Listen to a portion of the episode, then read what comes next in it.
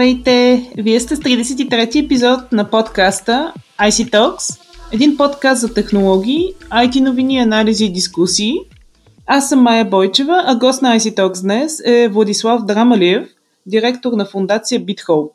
Във времена на криза сме, някои останаха без работа, на други доходите намаляха и всички искаме да си осигурим някаква финансова стабилност. Добра идея ли е, господин Драмалиев, в този момент да се инвестира в криптовалути? Да, интересен въпрос. Всяка инвестиция е сама по себе си е много индивидуално решение и до голяма степен зависи от профила на инвеститора. Зависи от неговата финансова стабилност. Не трябва да се, да се пренебрегва и психологическото му състояние а, и сумата, разбира се, която иска да вложи като процент от стоеността на, на спестяванията му. А, конкретно криптовалутите са доста високо рискови и силно волатилни активи. Тези съществени и чести промени, които се забелязват в тяхните стойност, води до, нали, когато инвеститорът е вложил някакви средства, води до големи временни загуби или печалби. И тези огромни скокове нагоре и надолу, да кажем, днес сте на на 2000, на 2000 долара плюс, утре сте на 3000 долара минус. Това движение влияят много емоционално на инвеститорите, особено на тези с ограничен опит и често води до, до скъпоструващи грешки. Та в този смисъл, в, в едно състояние на несигурност и емоционална малко така нестабилност, каквато обикновено се появява след загуба на работа или след нещо, което се е случило, което ви кара да сте несигурни за бъдещето, трябва много да се много да се внимава в какво се правят инвестиции.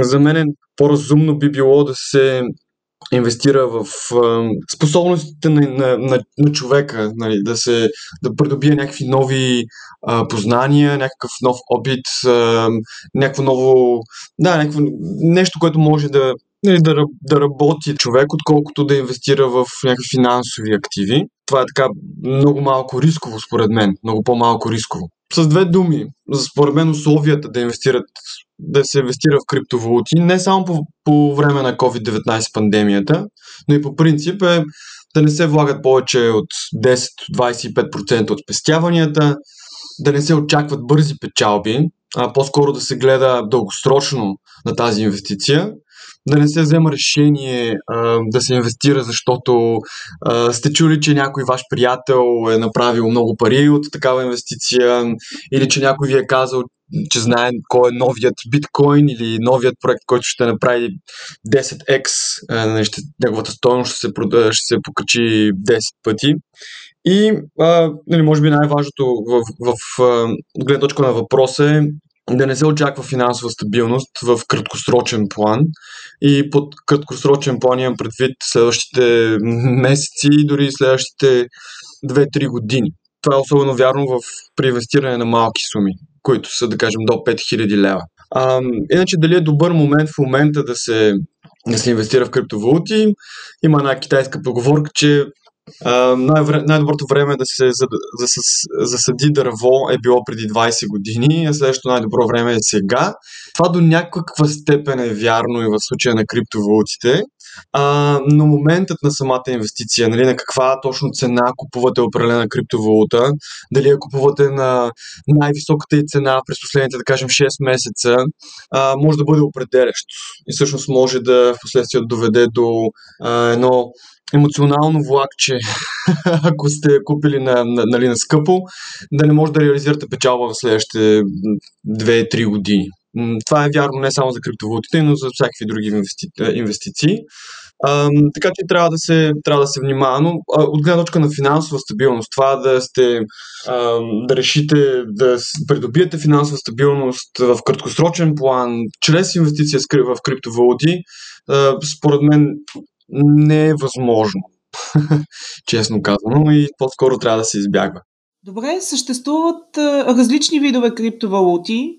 Каква е разликата между тях? Кои са най-популярни? В кои инвестицията е по-доходоносна? В кои по-рискова? Можете ли да споделите?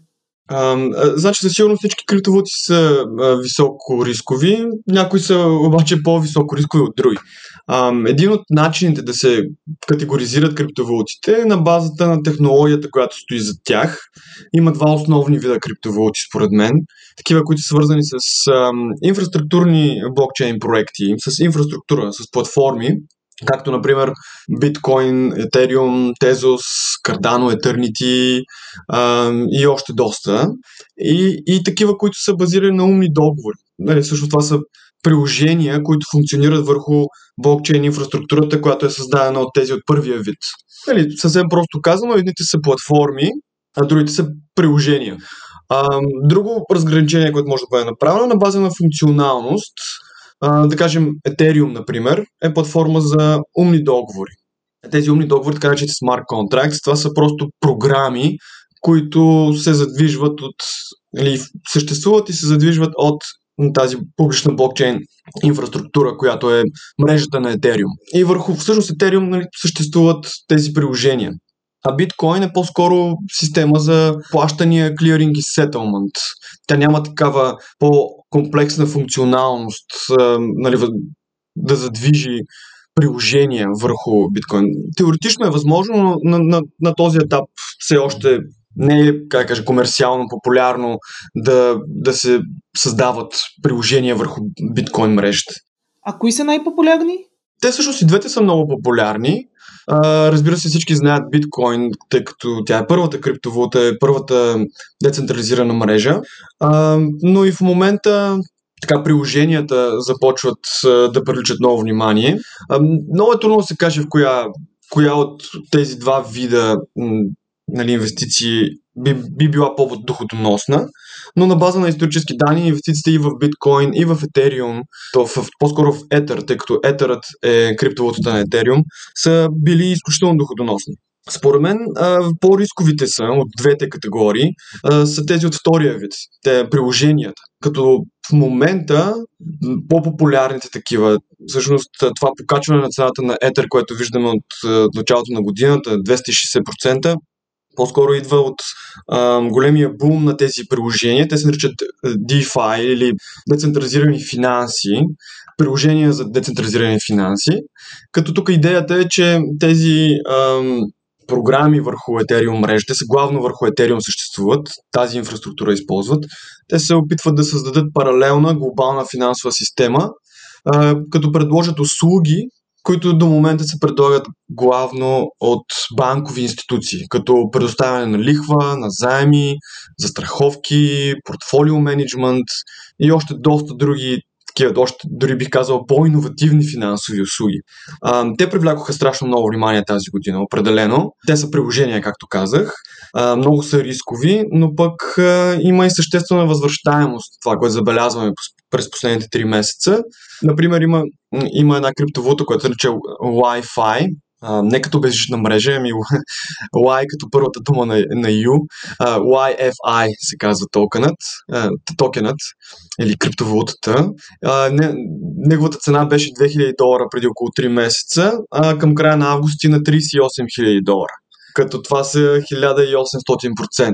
И нали, когато се погледне исторически на нещата, човек си казва, ето аз ще трябва да вляза на 2000 долара, ако бях излязъл на 38 000 долара, ето за 1800 долара печала, но обикновено това, което се случва много често при инвестиция в криптовалути е, че, да кажем, вие влизате на 30 000 долара, тя се покачва за 38 000, вие, сте, вие не продавате и след това пада до 10 000 долара, да кажем, и вие сте на, на загуба. Така че а, звучи много добре, но а, реално погледнато, много, според мен много малко хора а, успяват да се възползват на 100% от а, тези покачвания.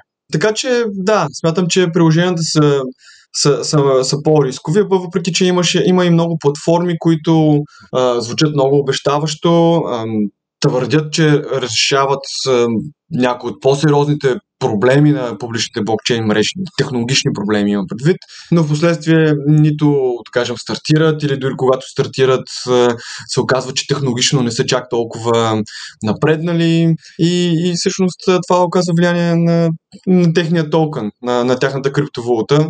Така че много, много е труден въпрос, но както казах, според мен в инфраструктура е малко по рискът е малко по-малък, отколкото в приложенията. Твърди се, че Ethereum или по-скоро Ether, както стана вече ясно, ще измести биткоина. Какво е вашето мнение?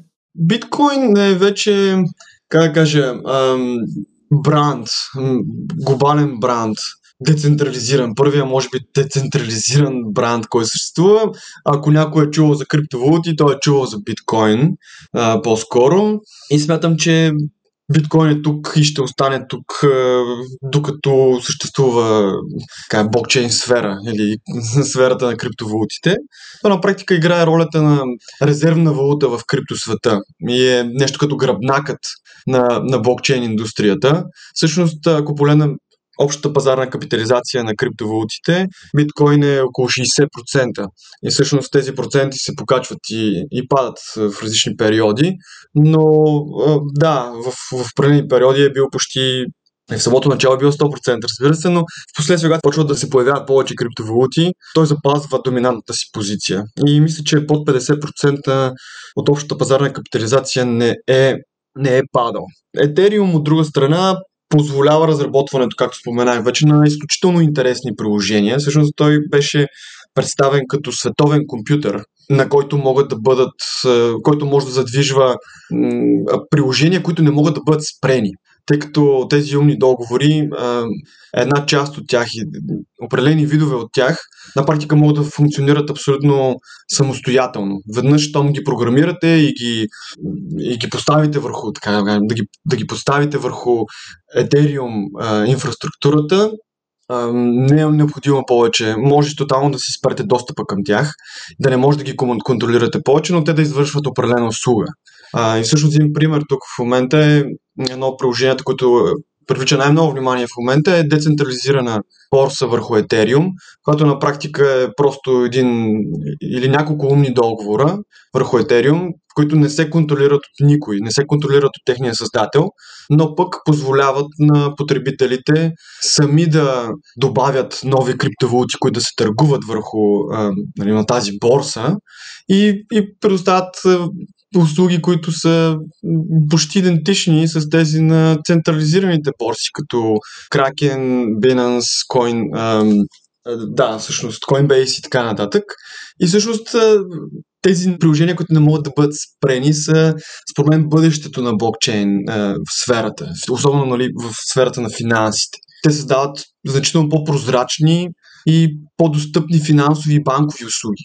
Сега, разбира се, рано е в момента и, и използването им понякога струва доста, особено когато Ethereum мрежата е изключително натоварена, транзакционните такси стават много високи, но а, смятам, че това е, това е правилният път и с течение на времето технологично ще се, ще се, ще се коригират нещата. Но да, смятам, че Ethereum и Bitcoin, двата проекта имат а, така бъдеще, има технологични предизвикателства пред тях, а, но, но смятам, че ще продължат да, да растат сравнително пропорционално е, е, един на друг. Не знам, не мисля, че Етер ще, ще превземе или ще измести биткоинът. Смятам, че просто и двете ще, си, ще се развиват в бъдещето и, и всъщност техните токени, и биткоинът, и етерът като стойност ще се покачват в дългосрочен план.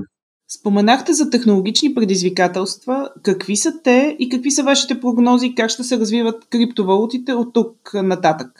Да, ам, най-сериозното технологично предизвикателство според мен и за двете мрежи, ако ги, ако ги представим като някакви представители на, на тези два вида нали, инфраструктурни проекти, а, са всъщност основното предизвикателство наистина е мащабирането.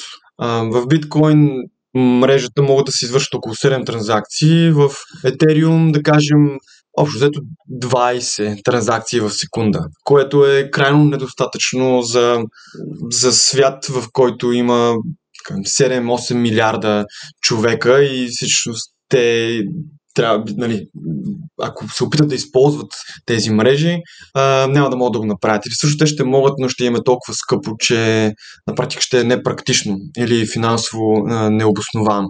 Ето, например, последните няколко седмици поради големият бум на тези децентрализирани финанси, всъщност на да, точка децентрализираните финансови приложения върху Ethereum, таксите в мрежата се покочиха изключително много. Аз най-високата такса, която съм виждал в Ethereum мрежата беше 930 долара. Може би е хубаво да се уточни, че всъщност в транзакционните такси в Ethereum не са просто свързани с прехвърляне на, на токени или на етери от, от един адрес на друг, ами по-скоро са компютърни, включват и компютърни изчисления преди тези умни договори, които съществуват, а, които са по-скъпи, отколкото просто трансфериране на етери. Но такси от 50, 100, 200, 300 долара са абсолютно непосилни за много голям процент от, от популацията на света. И, и честно казвам, дори за мен в, в, в определен момент аз просто спрях да използвам тези децентрализирани приложения, тъй като беше прекалено скъпо да ги използваш. Как могат да се променят тези такси и въобще предприемат ли се мерки в тази насока? Да, да, в в много години. То, всъщност, както казах, това е един от основните проблеми и много често се говорят, се говорят за тях. А, биткоин, например, от няколко години разработват, в биткоин се разработва така наречената Lightning мрежа или светкавичната мрежа, която е нещо като паралелна система на основната биткоин мрежа и в нея могат да се, да се извършват много по-бързо и много по-ефтино транзакциите на биткоини. А, от, а пък в случая на Ethereum а, се говори за така нареченият Ethereum 2.0 а, и вече даже има и план разделен на фази как всъщност Ethereum 2.0 ще бъде реализиран. А, и всъщност, да, Ethereum 2.0 се очаква да бъде доста по-бърз и да, да позволи да се задвижват много повече договори, да се правят много повече транзакции, много по-ефтино. Но това и в двата случая, всъщност въобще блокчейн технологията, тя е просто ем, проучвания. Изисквам изключително много технологично проучване, проучвания, които не са правени до сега. Бих казал дори теоретични технологични проучвания и разработка. Така че работата става доста бавно или по-бавно, отколкото много хора биха искали. И все пак, дали едно е теорията, друго е когато теорията бъде а, въведена на практика или приложена в а, система, която управлява голямо количество средства, голямо, голямо количество стойност, както е в, кажем, случая на Ethereum, където става въпрос за а, стотици милиони долари а, трансферирана стойност на ден нали, под формата на токени, под формата на етери и също е в биткоин. Така че трябва да се пипа малко по-леко и по-предпазливо, което нали, означава, че има дълъг период на тестване, после доста предпазливо стартиране на реалната система, тестване на нея и така нататък и така нататък. И със сигурност така сериозни грешки не могат да бъдат предотвратени заключвания на големи суми в, в тези умни договори са се случвали в миналото. Така че въобще апгрейдването или подобряването на тези системи е по-сложно, отколкото а, масовият потребител е свикнал, нали, получава апдейт на телефона си, натиска апдейт и приложението продължава да, да, нали, да работи и вече е подобрено. А, така са централизираните приложения, но децентрализираните при тях е доста по-сложен този, този, този проект. Но както казах, да, тези високи такси са за мен са основния проблем, просто защото много потребители не могат да си позволят да платят дори един долар а, в, а, под формата на такса. А всъщност а, тези услуги, а, децентрализирано банкиране, по, получаване на заеми и така нататък, те са най-ценни за хората, които нямат достъп до тях. Това са хората от развиващия се свят най-вече. Така че по-скоро това трябва да е лакмус с развиващия свят, дали може да използва тези технологии, за да е, това е един начин да прецените дали е, те се развиват в правилната посока, дали е, се употребяват и дали имат бъдеще. Е, така че да, това е основният проблем. Разбира се, има регулаторни проблеми, има проблеми, които са тясно свързани с, е, с управлението на тези проекти, кой казва какво се случи, какъв да бъде какво, какво да се подобри след това с прозрач, прозрачността им, дали някои проекти, особено приложения, твърдят, че са децентрализирани, но всъщност се управляват на 100%, да кажем, от един човек или от 5 човека. А всъщност дали, това е м- точно е, един от проблемите, които децентрализацията се опитва да разреши, да не се налага а, хората да разчитат на, нали, на една шепа хора за тяхното бъдеще или за бъдещето на техните пари. Така че да, въпреки тези задължителни предизвикателства, тъй като това става, въпрос за технологична сфера все пак, аз вярвам в бъдещето на технологията и смятам, че е само въпрос на време сферата да премине през поредния период на такъв светкавичен растеж от технологична гледна точка и от финансова гледна точка. И да, за мен това е най-интересната сфера и аз продължавам да, да, да, да се развивам в нея. Благодаря ви, че бяхте гост на IC Talks, а на слушателите очаквайте следващия ни епизод. До скоро!